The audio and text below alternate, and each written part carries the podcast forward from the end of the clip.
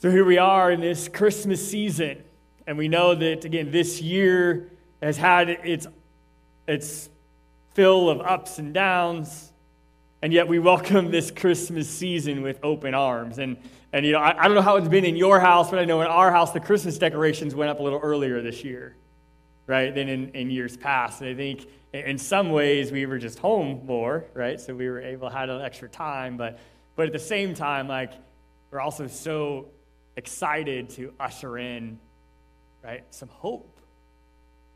Right? And, and as, as we think about that, right, um, we, we are in need of some hope, of some joy, of the warm feelings that come with the Christmas season. We need to experience something real and something that we can know that brings change to our world. Because whether it's a pandemic or, or tensions and around the country or whatever it would be, we realize more this year than any other that, that our world is in desperate need of change. Right? And, and when we see that, we again can find all of this the hope, the joy, the warm feelings, even the change that our world needs. We can find all of it in the Christ child. And this is, again, the theme for our Christmas season this year is to experience the world changer. Because the truth is that Jesus changes everything. Our theme verse for this series comes out of Isaiah chapter 9, verse 6. It says, For a child is born to us, a son is given to us, and the government will rest on his shoulders, and he will be called Wonderful Counselor, Mighty God everlasting Father, Prince of Peace.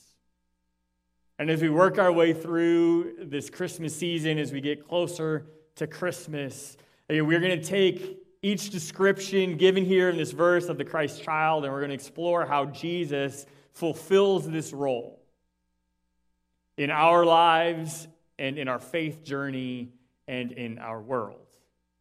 Now, last week we started Advent with the candle of hope, and and it was for us a celebration Sunday, and we saw how God truly is a wonderful counselor, how he guides us and shows us the way to go in our lives and the next steps to take in our journey.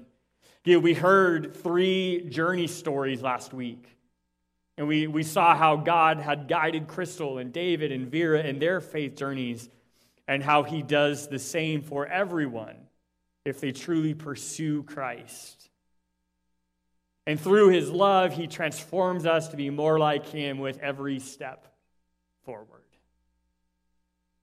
And now, today, we are going to look at the next description in this verse, and that is our mighty God.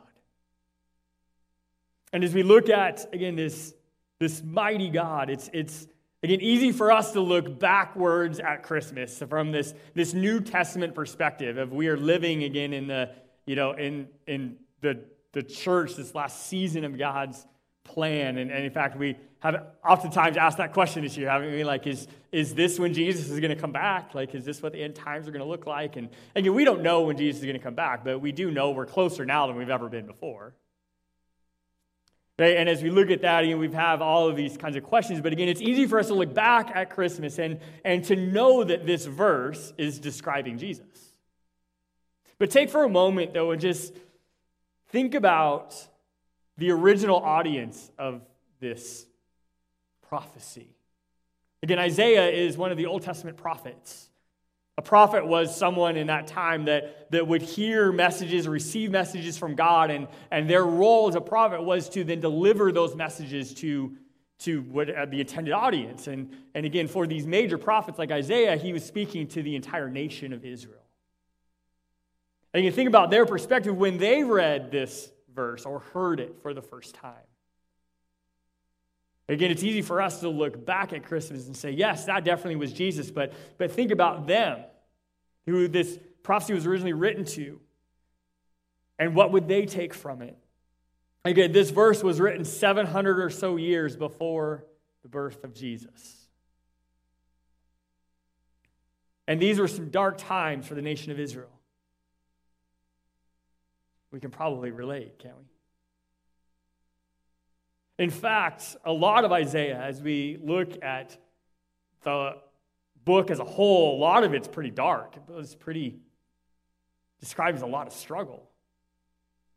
In fact, this next year, we're going to dive into Isaiah a little deeper. We're going to do a whole message series on Isaiah. We're going to learn a lot about the letter. But, but to say, uh, again, a lot of it is, um, is pretty dark. I mean, it, it, describes some very dark times. But then we here we arrive at chapter 9, and, and then Isaiah starts to reveal the coming light right? The hope that comes with the Messiah. Again, this, this biblical word here that's used for mighty, and this phrase mighty God, it, it, it implies a hero. When we think about, uh, again, something that's mighty, and, and this, the connotations of this Hebrew word is, is a mighty God. And a God who is mighty to save, a God who is mighty to change and transform, and, and a God that that has the, the intention of redeeming his creation from the sin that we get so easily entangled in. But unlike the heroes of today, the ones that we see in movies and comics, God's love is unfailing. And his grace reaches into the deepest darkness to rescue us from our sins. And that's the real message of Christmas, isn't it? Right, is that God sent a Messiah, right, through this baby boy that was born in humble means.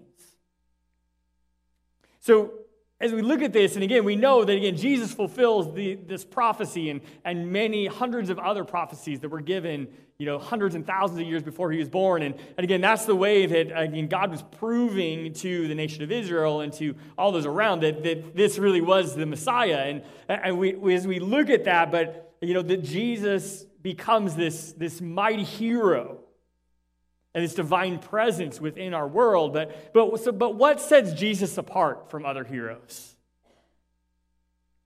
Uh, as we look at that today, I just want to point out some different ways we see in Scripture that Jesus fulfills this description of, of mighty hero God. The first thing is this is that Jesus, again, is the mighty hero that was born as prophesied. As you say, there was all these prophecies that were given even hundreds of thousands of years before the Messiah was given about God's plan to redeem his creation. I mean, this story truly starts in Genesis, right? Where, where we see Adam and Eve and, and they're, they're walked and, and talked in an unhindered relationship with God in the garden. And, but then sin entered the world. And, and from that point on, right, this plan of redemption started. And God, again, was, was has this plan of, of how to redeem his creation and, and to, to, to restore the relationship that was broken. We see here in Isaiah this, this one of the most famous prophecies, again, of looking forward to the Messiah. And again, we see how Jesus, again, was born into and fulfilled all of these prophecies. Not just in the Old Testament prophets, but we also see, again, the, the events that were surrounded his birth. I mean, as we look at, at part of the, the, the Christmas story within Scripture, we see in, in the Gospel of Luke, right, as it describes this night that Jesus was born in Bethlehem, and it says, Suddenly the angel was joined by a vast host of others, the armies of heaven, praising God and saying, Glory to God in the highest heaven, and peace on earth to those with whom God is pleased. Again, this Christ child was born with a heavenly chorus. And if we can imagine again the shepherds that were there on that hillside that night in Bethlehem, and, and, and again, as all of creation, as all the heavenly realms are celebrating at the birth of the Messiah, the plan has finally come to fruition. Right? And the angels themselves, right, were sent to to show this world that the plan has finally started. Right? The child has been sent. He, God put on flesh and has now been born in Bethlehem. Jesus is the mighty hero that, that was born just as he was prophesied. Right, that he fulfilled everything that had been foretold. It, but then he's here, and, and again, we know the person of Jesus that the reason this is such a big deal, why we celebrate the season of this Christ child, because again, he was just like any other child in that he was a baby that cried and that had to grow up and learn and, and, and develop and, and, and live in this world. But yet, what's special about this child is that he grew up to live a sinless life. Right? That, that he, he turned into this man that, that showed us who God is, that taught us all kinds of lessons about the kingdom of heaven and, and about where we stand with God and, and how what being saved really looked like and how we get restored. And, and, and again, he grew up to die on a cross. And when he died on that cross, again, there's some the very significant phase of this plan, this plan of redemption that comes through the Christ child, that he is also the mighty hero that, that tore the veil. He's a mighty hero that, that tore the veil. Now, again, what's, what's the veil and why does it matter? Right, in, in Israel, in Jerusalem, there was the, uh, the temple. Right now, this temple was built after, um, in, in the same way that, that originally were given the tabernacle by Israel as they traveled around. And then when they settled in the promised land, then, then King Solomon built the temple, this permanent place for God to dwell. And, and as, we, as we think about this, this idea of the temple, and again, in the center of the temple was this room called the Holy of Holies. And within this room, this was literally where God's presence was. I mean, this was in that room was the Ark of the Covenant. And, and, and again, it's, it's where God lived where his presence was at. It was, the, again, the most holiest place on the planet because God was there. Hence the name, right? The Holy of Holies. And again, in the, in the Old Testament, you know, tells us that due to, hum, the, to our sin, to human sin, that there was a veil that hung in the temple. And this veil is just a thick curtain that, that separated the Holy of Holies from from the rest of the world. Right? Because this earthly dwelling place of God, again, was, was holy, and the world is fallen because of sin. And, and again, this veil represents the separation that happens because of our sin. Again, we see that, that this, this veil, this separation, this, this earthly dwelling place of God and his presence it's separated then from the rest of the temple where the people went about their everyday activities. And this curtain represents that humanity again was separated by God because of our sin. And this is, again, the, the core of the gospel message. This is why we need a Savior at the very beginning, right? And, and which is what we are told in Romans chapter 3, verse 23. It says, For everyone has sinned, we all fall short of God's glorious standard. See, because again, God is holy, He is perfect, He is unblemished, and, and which means that, again, just his, that's who He is. It's a part of His character, which means He can't be in the presence of sin. And it breaks that relationship. That's why Adam and Eve were kicked out of the garden after they sinned. Right, for we all have sinned. We are all separated. And this veil just was a, was a representation of the separation that was there. Right? They had to remain there because of our sin. And in fact, this, this whole temple was a foreshadowing of the gospel story and how God had this plan in place to redeem his creation. And God directed for the temple to be built and, and for the Holy of Holies to be the center of it because to represent how much God wants to be with his creation. That's what God desires more than anything else because God is love and God wants to be in relationship with us. And even though he was a holy God, right, that could be in the presence of, a, of sin and, and fallen humans, but yet he, he desired this temple to be built so that he could be as close to us as he could be, because that's who God is. He's full of love for us. Again, everything that was done in the temple, from the animal sacrifices were brought into the temple to show how our sin needs to be atoned for And atoned is the fancy theological word for, for the price being paid. Right? That God's presence was in the, the center of, of it, but separated. The, the animal sacrifices that we see that, that, again, show that our sin needs to be paid for. And then there's this veil. And this veil showed why we need a Messiah. Right? Because even with all of God's love, with, with even our desire to be with God, we are still separated because of our sin. And until that price is paid, right, that veil is there. Again, this veil was, was enormous. I mean, just physically large. It was estimated to be about 60 feet high, four inches thick. Right? Because if God is in the presence of sin, then again, his character takes over, right? And his presence takes over, and it, it will literally, right? The wages of sin is death. In fact, only one person went into the Holy of Holies once a year. Okay, and that was the high priest.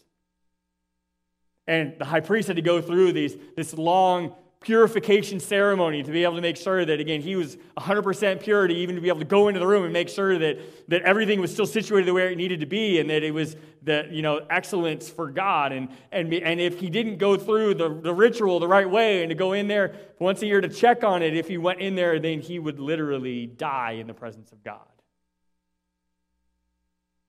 Because God is holy and we are fallen.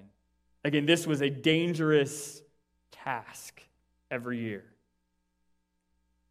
And yet, again, Jesus is the hero, right, that came and tore the veil. We see this again when he died on the cross, when he went through all that and he paid the penalty. Once, the, once we were atoned for, that, that sin was paid for, we see in Matthew chapter 27, verses 50 and 51, that describes what happens when Jesus actually dies on that cross. He says, Then Jesus shouted out again and he released his spirit. And at that moment, the curtain in the sanctuary of the temple was torn in two from top to bottom. The earth shook, the rocks split apart, and tombs opened. But can you imagine Right, as the people around, and even, right, I mean, we see that description of, of the Easter story, right? When, when Jesus dies on that cross, and I mean, there's earthquakes, there's tombs opening, all is happening, and in the center of the temple, right, this veil gets ripped in two. And the Holy of Holies is suddenly exposed to the world. And this, again, is so represent representational of the gospel story of, of why the Messiah came, because he came to, that's exactly why he came, right? To restore that relationship between God and his creation. And as soon as Jesus dies in that pain, or that through the pain, through the suffering, through the, the spilling of the blood, through everything we celebrated in communion when we took it today, right? Because of all of that, the veil gets torn. And God's presence is no longer, you know, um, stuck in the Holy of Holies, but now that veil's torn and that separation is gone. Right, what sets Jesus apart? He is the hero that, that tore the veil, right? That, that made relationship with God possible for us as humans again. As we see again, how, how could Jesus even do this? Right? Because Jesus is the mighty hero that has unlimited authority. Again, we see that, that, that, Jesus, again, was 100% human. Like I said, he was a baby just like every other baby, and, and he, he was tempted in all the way that we are tempted. I mean, he was a God that knows what now what it's like to be human and to live in this fallen world and to have struggles and, and, and to, to, to not, you know, to feel what it's like to live in this dark world, but yet he's also a God that was 100% divine. He was 100% God. And, and with that comes the authority of God. Right to where he can take this complicated equation and he can solve it once and for all. Right, he is a mighty hero that has unlimited authority. To, to, to look at this, I want to turn to Mark chapter 4. This story in the Gospels uh, in Mark 4 35 through 41. So if you have your Bible, you can uh, Turn with me to, uh, to Mark chapter 4. Again, this is a story where Jesus is, is with his disciples. Um, and he's teaching the crowds, and then um, he instructs them to, to get in a boat and move on and kind of to get away from the crowd. So we're going to pick up here Mark chapter 4, verse 35. Hopefully, you have your Bible with you. You can open with me as we read the story. If you don't have your own Bible with you, there are Bibles provided for you in the seats, and again, you'll see the, the page number there. If you're with us online, hopefully you can open up your Bible and follow along here. Mark chapter 4, verse 35. It says, As the evening came, Jesus said to his disciples, Let's cross to the other side of the lake. And so they took Jesus in the boat and started out, leaving the crowds behind, although other boats followed. But soon a fierce storm came up. High waves were breaking into the boat, and it began to fill with water. And Jesus was sleeping at the back of the boat with his head on a cushion. So the disciples woke him up, shouting, Teacher, don't you care that we're going to drown? And when Jesus woke up, he rebuked the wind and said to the waves, Silence, be And suddenly the wind stopped, and there was a great calm. And then he asked them, Why are you afraid? Do you still have no faith? And the disciples were absolutely terrified. Who is this man? They asked each other. Even the wind and the waves obey him. As we look at this, this story, I mean, there's a lot going on here, and, and we see, again, this interaction between Jesus and the disciples, and we see again that Jesus was the one that directed them. Let's get in the boat and move to the other side. And then here they end up in this storm. Right? And you can imagine the feelings that they have, even as they wake up Jesus. Basically, they're asking Jesus, like, why don't you even care? Why did you lead us into the storm, Jesus. Right? And as they wake him up, again, we, but yet we also see kind of the, the human side of Jesus here, right? That he had to sleep, right? He was tired. He was physically tired. I mean, he understands what it's like to struggle through things in life. And, and again, we hit those storms, don't we? But we also see the divine part of Jesus, right? They wake him up, and Jesus not just rebukes the wind and the waves, but he also rebukes the disciples, doesn't he? Right? As he just wakes up and, he, and again, he calms the storm. Right? We, we see this though, once, once he calms the storm, and, and we see that ultimate authority that comes from Jesus and even his power over creation and over the world. Right? And then he rebukes the disciples, right, in verses 40 and 41, because then he asks them, why are you afraid? Do you still have no faith? And it's interesting, right, that Jesus calls them out for being afraid, and then it, the next line, right, the disciples were terrified. He says, and they say, Who is this man that even the wind and the waves obey him? Again, this was where they get this glimpse of, of the ultimate authority that Jesus has, not just over creation, but over everything. Again, if anybody could solve the problem, any problem we have, it's Jesus. Right? Because he is a hero that has unlimited authority. Not just over the wind and waves, but over all of creation. And guess what? We are a part of that creation. Which means he has authority over us too. Right? As we realize that, again, look at these questions that he asked the disciples. The first question is, Why are you afraid? Why are you afraid? Do you know who I am? Do you realize everything I've been teaching you? Do you know that I'm the mighty God? And I love you more than you can imagine. Why, why are you afraid? You don't have to be afraid. Right? And why do we not have to be afraid? It, which leads to the next question, right? The next question is, well, so do you still have no faith? I mean, we don't have to be afraid if we have faith. And Jesus is saying, He's like, that's what I'm trying to get you to see. Not only do I have not just unlimited authority, right, and power over the waves and the storms of life, but, but I have authority over whatever you face, and I even have authority over you. And, and if your faith is in me, then you don't have to be afraid of anything. Right? And anything that comes at us. It doesn't matter what the storm is. And we all face lots of storms, don't we? Right, but we don't have to be afraid of the storm. We get to go through the storm. Because guess what? The Messiah is in our boat. Right? And even if he leads us into the storm, he will lead us out of the storm because he is the mighty hero that has unlimited authority.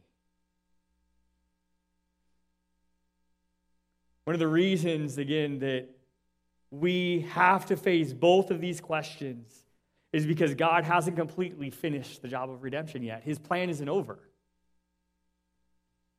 Right? Because Jesus is also the mighty hero that will return again.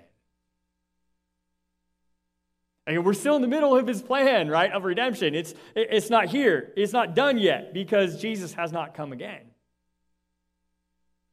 Right, we see here in Acts chapter 1, verses 9 through 11.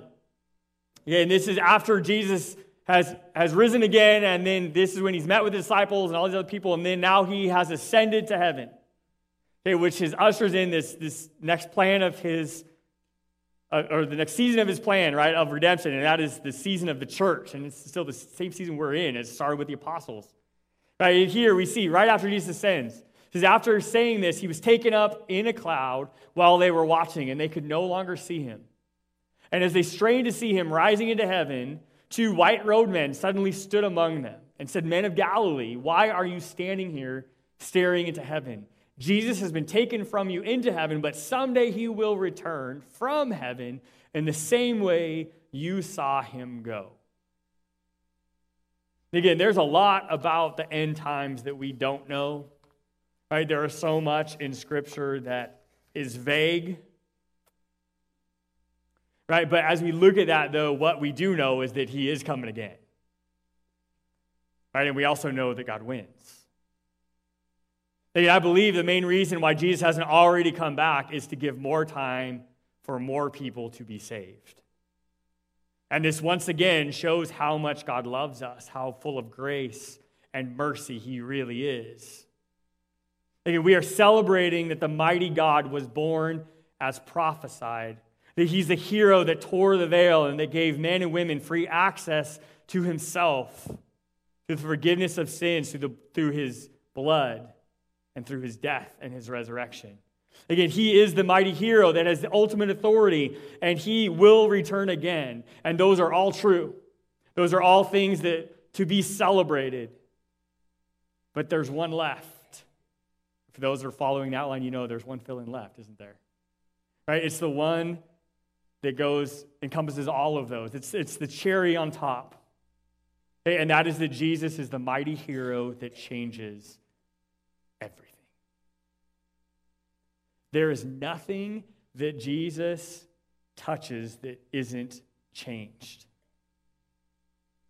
When you encounter Jesus, the real Jesus, Right? Not the watered down, convenient, make me feel good Jesus, but the real Jesus. The one who loves you more than you can imagine, but also the one that loves you enough to discipline you and to convict your heart and to transform you into a new person. Right? When you encounter that Jesus, you will never be the same. Again, if you are a committed follower of Jesus, think about how much your life has changed since you joined the journey of faith. If you are already a follower of Jesus, think about how much your life has changed since you first joined the journey of faith. And if you can't come up with at least a few ways of how your life has changed, then I've got some hard news for you. Right? And that news is that your journey is not going anywhere. Right? That you might be stalled out in your faith, that you might just be camping in your faith. And that's not what this Jesus, mighty hero, wants for you. Right? Because if we just encounter the watered down, convenient, make me feel good Jesus, then you're not going to be changed. But if you are a committed follower of Jesus, think about how your life has been changed. And as we think about that and ponder that thought, I want to, to end with looking at this passage from 1 Peter chapter 2, verses 21 through 25. 1 Peter 2, starting at verse 21, it says, For God called you to do good, even if it means suffering, just as Christ suffered for you. Because he is our example, and you must follow in his steps.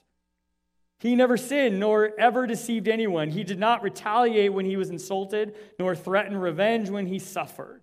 He left his case in the hands of God, who always judges fairly.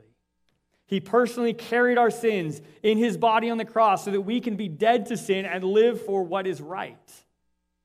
Because by his wounds, we are healed. Once you were like sheep who wandered away, but now you have turned to your shepherd, the guardian of your souls. By his wounds, you are healed. Again, everything we celebrate in communion today, right? Everything that sets the Christ child apart from every other baby. So when we think about that, right, we see here in verse 25, and we realize that once we were like sheep who had wandered away.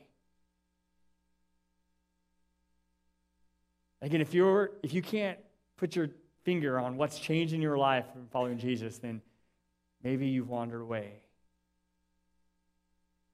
Once you, we've all wandered away.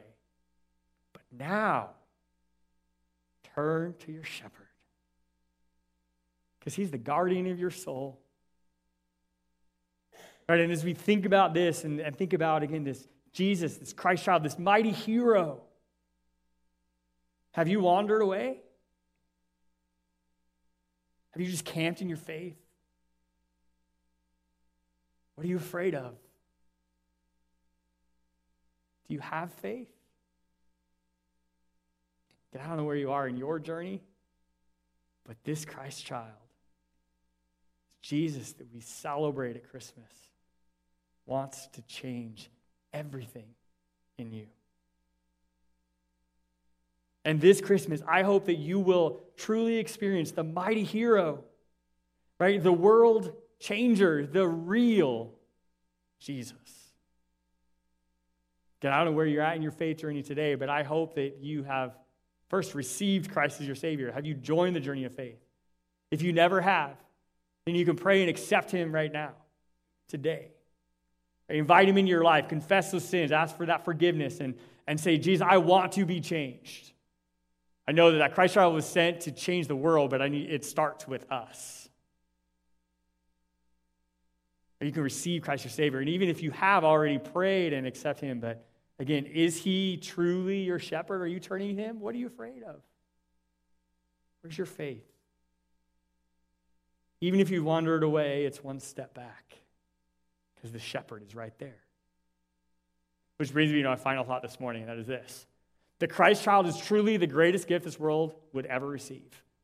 Because he is the mighty hero that we need in our journey story. So, how are you experiencing Jesus this Christmas season? I hope that you're experiencing the real Jesus.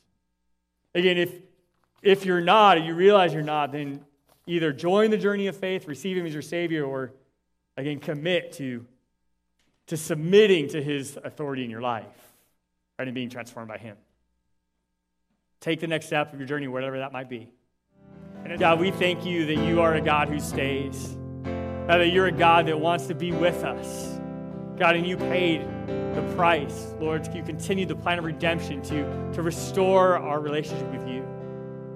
And God, we thank you that you sent the mighty hero Jesus through this Christ child. God, to live a life on this earth, God, to understand what it's like to be human. And God, you, you stay in our life even when we push you away. Lord, you pursue us even when, when we don't even want to believe in you. God, please forgive us for that today. God, as we celebrate the real Jesus this Christmas season, God, we pray, God, that you would truly transform us. God, from wherever we've been, Lord, help us to become what you need us to be in our own faith and in shining this light in, in this dark world. God, we put our faith in you and we are not afraid. We praise you for that today. Lord, guide us as we go, as we live out our faith every day, as we move forward in our journey every day. God, and shine your light every day in this world. We love you. Guide us as we go. In Jesus' name.